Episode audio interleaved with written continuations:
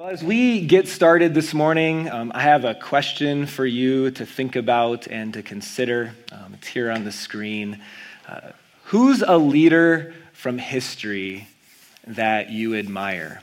And I have a little bit of a caveat as you think of your answer here. You can't say Jesus, not because he wasn't a good leader, but just because that's an obvious one. Besides Jesus, who's a leader from history that you admire. It, it's a person that could be dead or alive, someone in the area of, of politics and government. Maybe it's a business leader, a sports leader or coach, or maybe it's some other uh, person found in the Bible.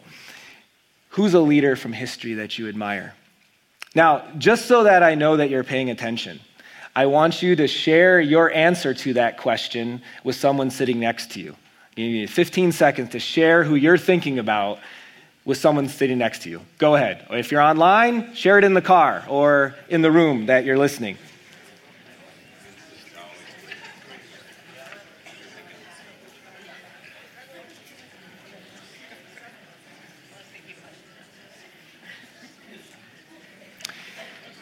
Awesome, thank you. You know, there's a lot of different leaders in history, that are very familiar and have well known names. I have a list of some of them right here on the screen. Uh, in the Bible, one of the leaders I think about is Moses, the, the man who God chose to lead the Israelites out of Egypt. That was a, a difficult job. Uh, in American history, you got George Washington and Abraham Lincoln, someone who recently passed away but was known as being a diplomatic leader, Queen Elizabeth, uh, Martin Luther King Jr., we all know who that is, and Nelson Mandela. In the, the business world, some view Steve Jobs as not only being an innovator, but also a good leader. Henry Ford and the assembly line. And then uh, maybe Condoleezza Rice is a, a recent uh, woman leader who is known for just the gifts that she has. And so, oftentimes, when you think of leaders, we think of these people who are famous and who lead big organizations and um, who are very well known. But I was, I was doing a little bit of research, and it's interesting.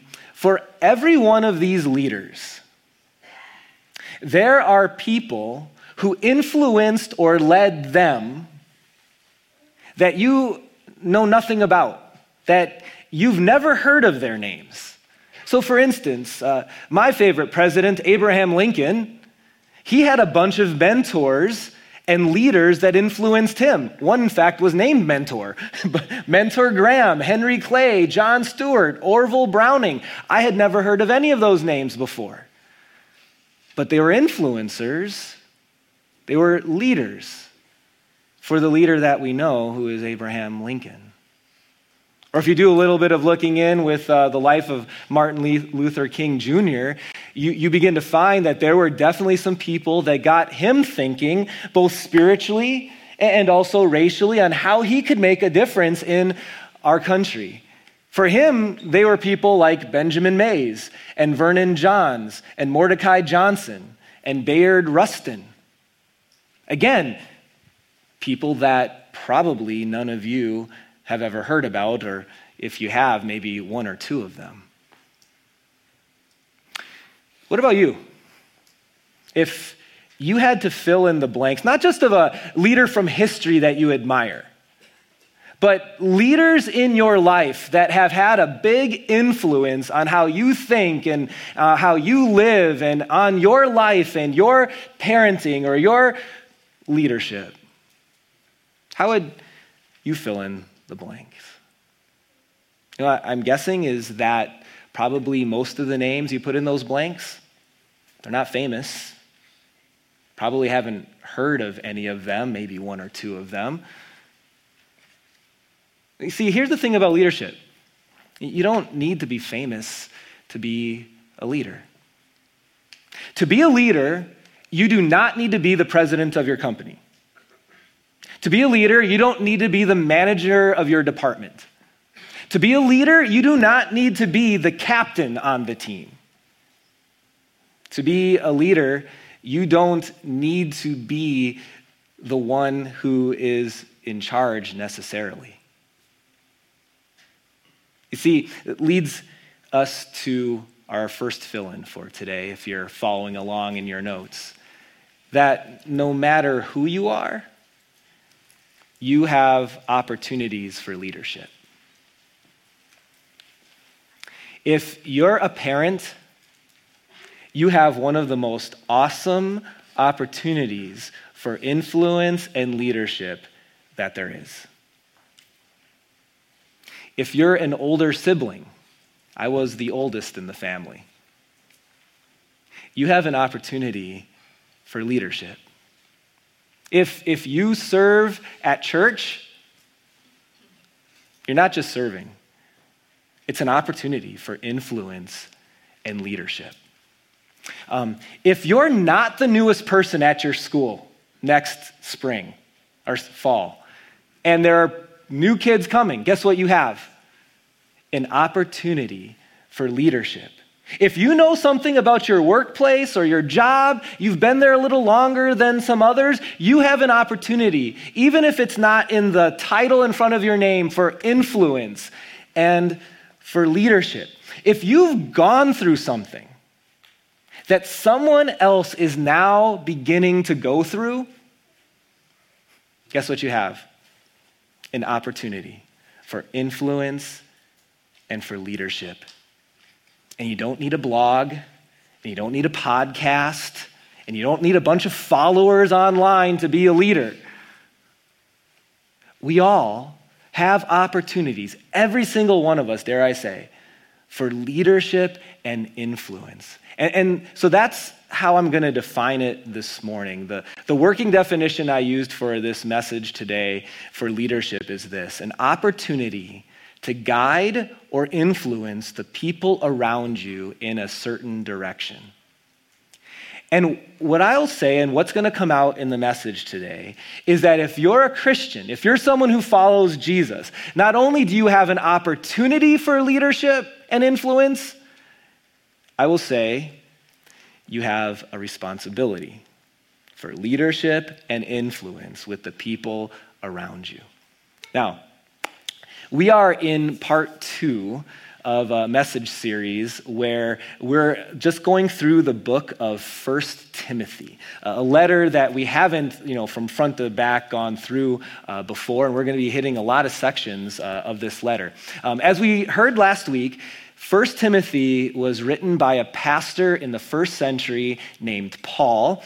Uh, he was most likely in his mid 60s, and he's writing to a friend of his and also someone he's mentoring named Timothy, who's most likely in his early 20s. And what Paul's doing for this aspiring pastor student named Timothy, he's downloading to Timothy. He's writing to Timothy a bunch of things he really feels that 20 year old Timothy needs to know based on the experience that Paul had. The other part of this mentorship that's kind of interesting, and maybe you didn't know, know is that as Paul's writing this, guess where Timothy is?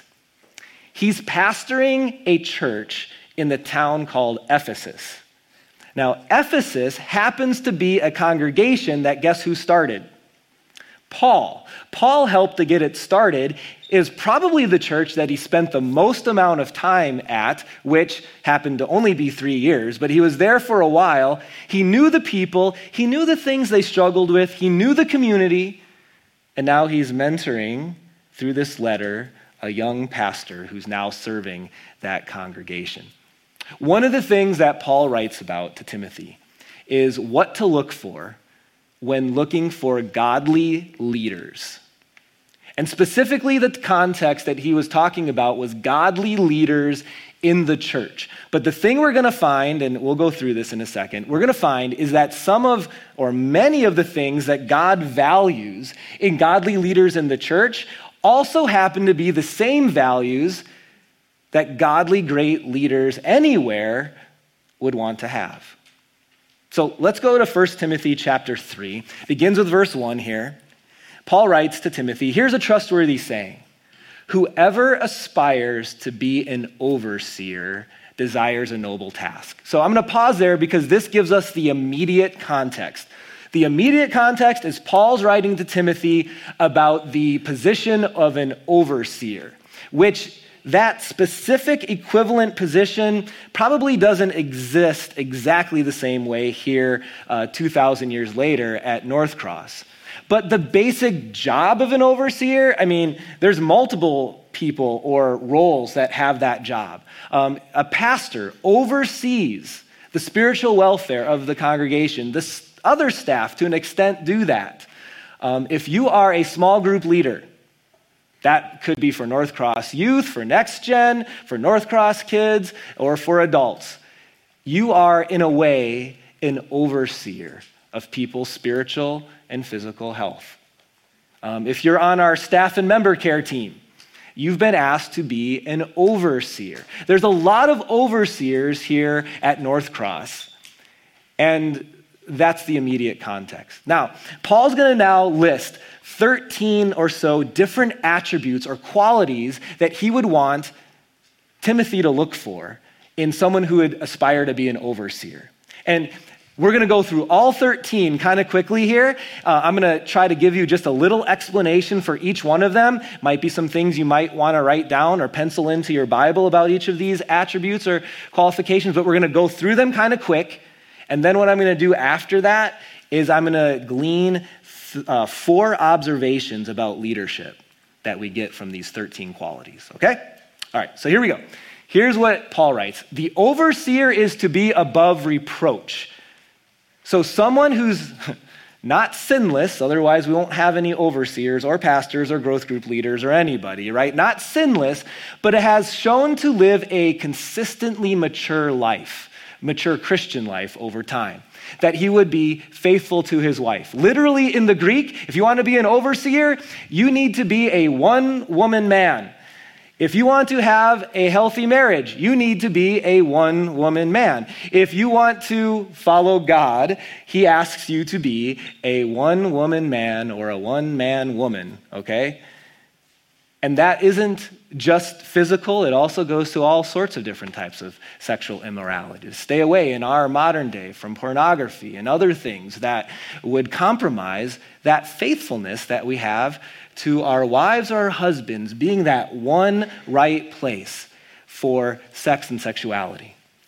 He says the person should be temperate and self controlled. I think the best way to think about this is not easily swayed, not easily swayed by emotion, not easily swayed by people's opinions, not easily swayed by culture and the newest thing. He needs to be self controlled, um, respectable.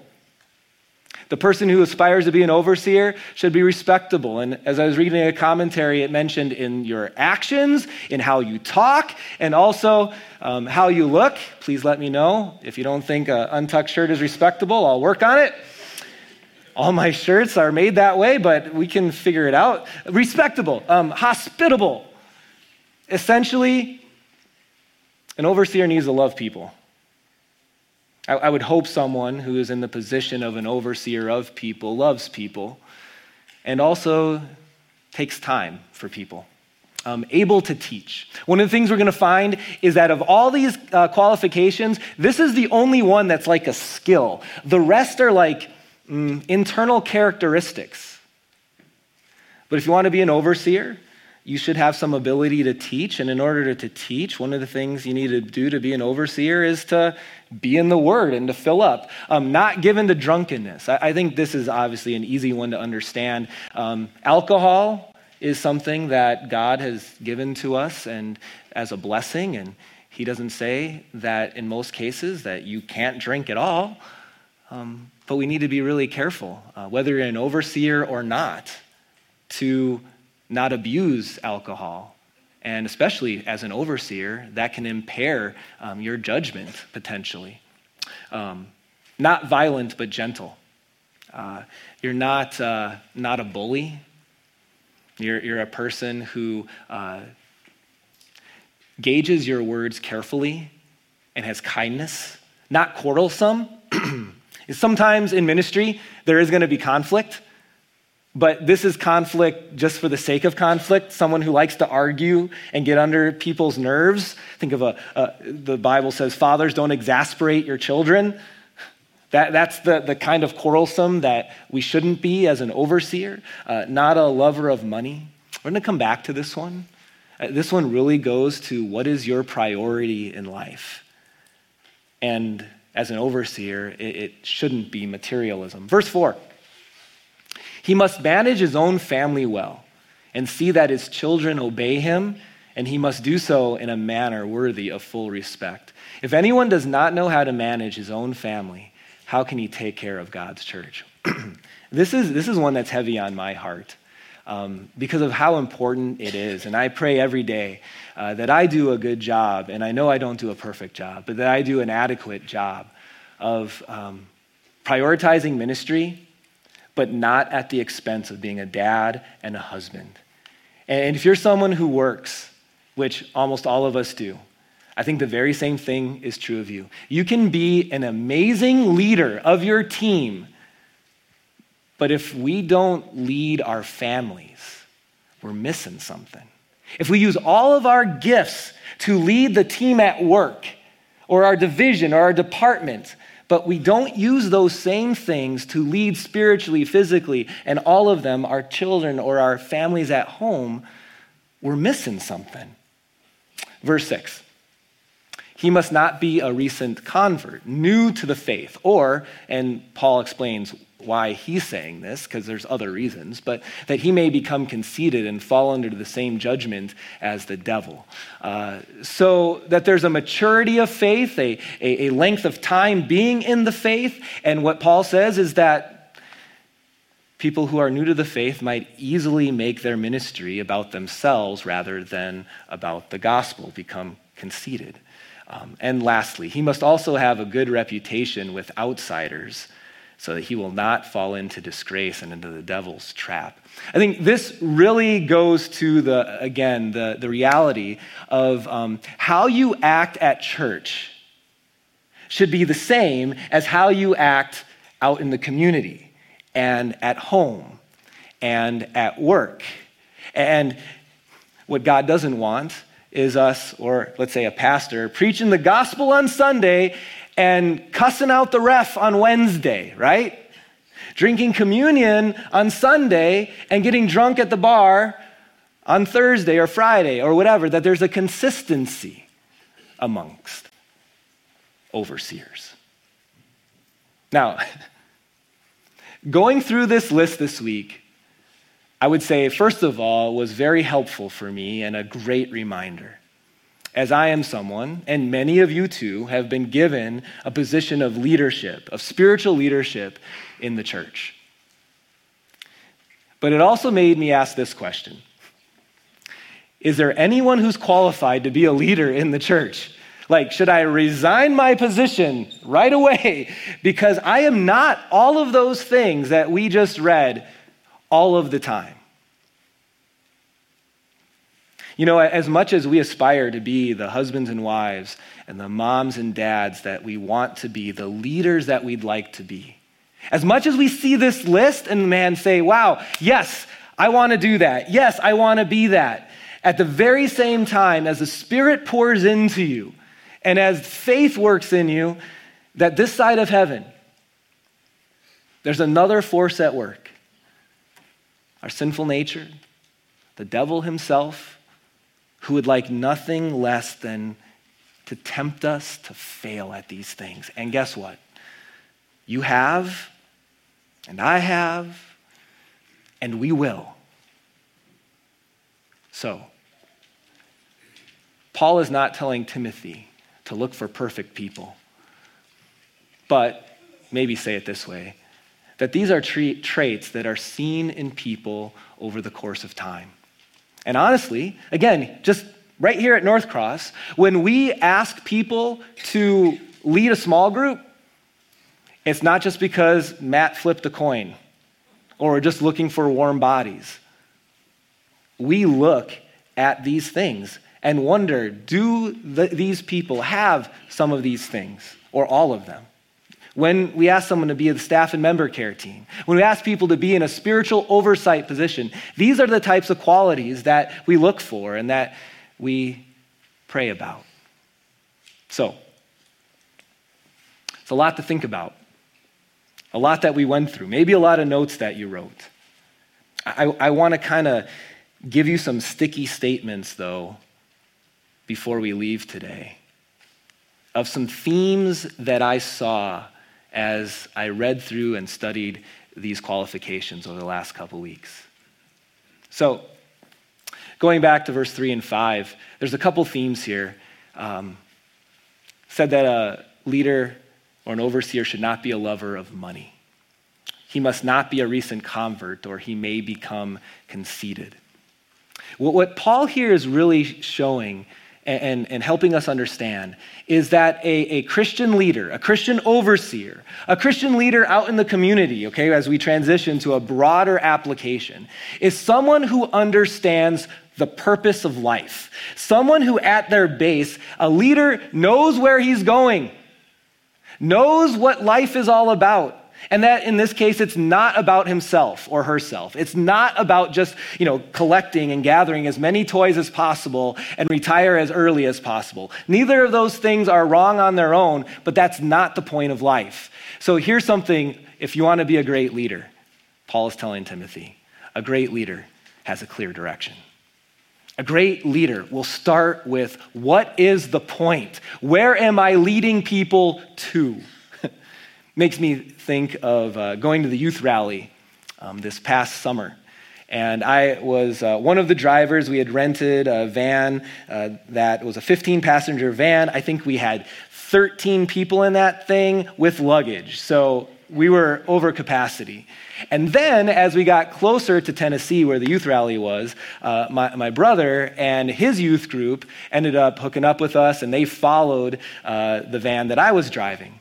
So, in an era of Google Maps and GPS, typically directions are not that hard anymore. Some of you remember where most of the time you didn't know where you were going when you're on a trip. And you had the map out and you're looking and trying to drive with the map in front of you and we don't need to do that anymore. But on this trip, once we got to the University of Tennessee Knoxville campus, there was this building on campus. I had no idea where it was, where we were supposed to register. And I'll tell you that as someone who was driving a van of 15 with another, or 13 with another van following us, not knowing where I was going, and yet knowing I was leading, drew me, drove me nuts. It was so uncomfortable knowing that if I'm leading somewhere, everyone is going with me, and I have no idea if we're going in the right direction. Being a leader is hard. Being a leader without a clear sense of where you're going is impossible. And so, the question that a good leader needs to ask, a good Christian leader, is what am I living for? Like, I have an opportunity, you have an opportunity to influence people around you in a certain direction. What are you going to use that opportunity for? And there's a lot of things, of course. Think of your children. You teach them a lot of things over the course of their life, right? But what's the main thing? What's the biggest theme that you want to come out? And Paul reminds Timothy that when he's looking for a good leader, it, it's someone who has clear direction in life, understands what he's living for. One of, one of my, my most favorite verses in the Bible that uh, points to this is what Paul wrote to the Corinthians in 2 Corinthians. And he, he ties it back to Jesus and then this change in life where he says, And Jesus died for all, that we should just twiddle our thumbs and try to enjoy life as much as we can until heaven comes, because that's what God wants. That our whole lives change. That, yes, you can have fun and you can enjoy things, but that at the heart of it, that those who now live in Christ no longer live for themselves or their own accolades or their own finances, or that's not what you live for. Those are blessings, but that's not what you live for. But instead, for Him, for Christ, who died for them and was raised again. And there are so many different ways you can live for Christ. Using your gifts or your time or your day to the fullest and using your gifts to the best of your ability, that's a way to glorify God. Singing praise on a Sunday morning and engaging your heart and your mind is a way to glorify God and to live for Him. But you cannot think about life purpose without reminding ourselves of what Jesus said right before He ascended into heaven when He said, Go that our biggest ability to influence this side of heaven is to go and make disciples, to influence others to know that Jesus is their Savior. I'll say it this way the greatest influence you can have in life is helping others know that Jesus loves them. And a great Christian leader, they get that. A great Christian leader at home understands the best influence I could have on my kids is not all of the, you know, well, how to repair their car. I wish I knew that.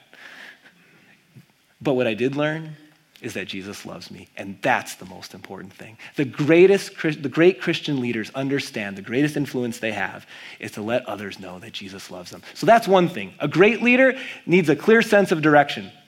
Um, another theme I saw as I looked at these verses, uh, we're told to be hospitable, not violent, but gentle not quarrelsome. It's the way that we interact with people. Here's something that's true in the business world, in the church world, in the world. When it comes to a great leader, a great leader cares about people. And some of you who are in the corporate world, maybe that's most of us, you've worked for leaders who cared about the bottom line more than they cared about you. And that was not a fun place to be. If we're to be honest, some of you, maybe me included, at times have found ourselves as leaders caring more about the bottom line at certain times than about the people that we serve. But a great leader, a great leader cares about the people, even as they go after the goals and the, the, the, the things that are part of their, their job. Because here's what's true a great leader views every person as a soul bought by the blood of Christ. And as Timothy is looking for overseers, Paul's reminding him um, you need to care about people, you need to love people, you need to be hospitable, be gentle, and be kind. Here's another one. Notice, we're not going to go through them all. All of these are characteristics of character, qualities of a person's character. Remember when I told you there was only one qualification that had to do with skill or ability? The rest was how a person is, their character. Number three, theme that I see is that a great leader prioritizes good character in himself and in the people around him. And when you look through scripture, we see this over and over again. Let me give you a couple quick examples of this. So, um, some of you know the name David or King David. Some of you may not remember how he became king, but God sent the prophet Samuel to the home of his father, whose name was Jesse. And Jesse had eight sons. And as Samuel came to anoint one of Jesse's sons as the next king, guess who Jesse thought didn't need to be there David.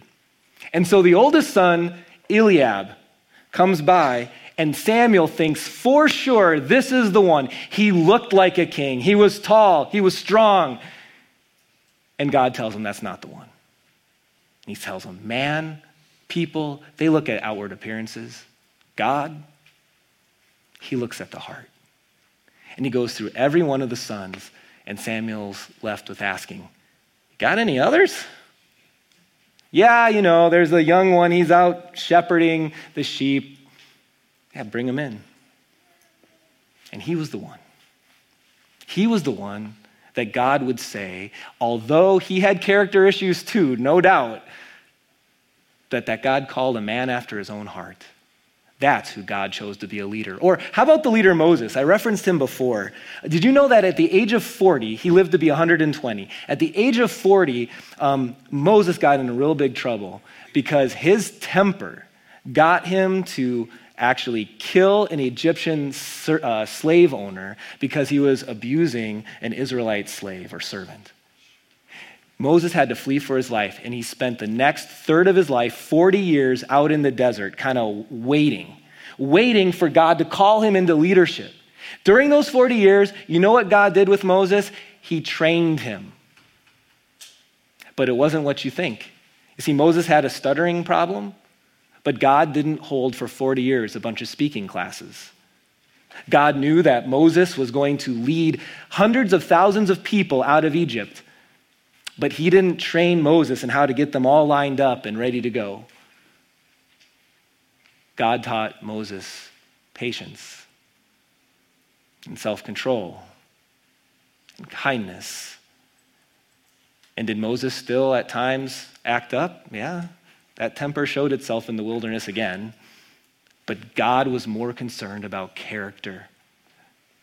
That's what a great leader looks for. That's what a great character, what a great leader looks for in himself. And then finally, a great leader is a great follower. And here's what I mean by that.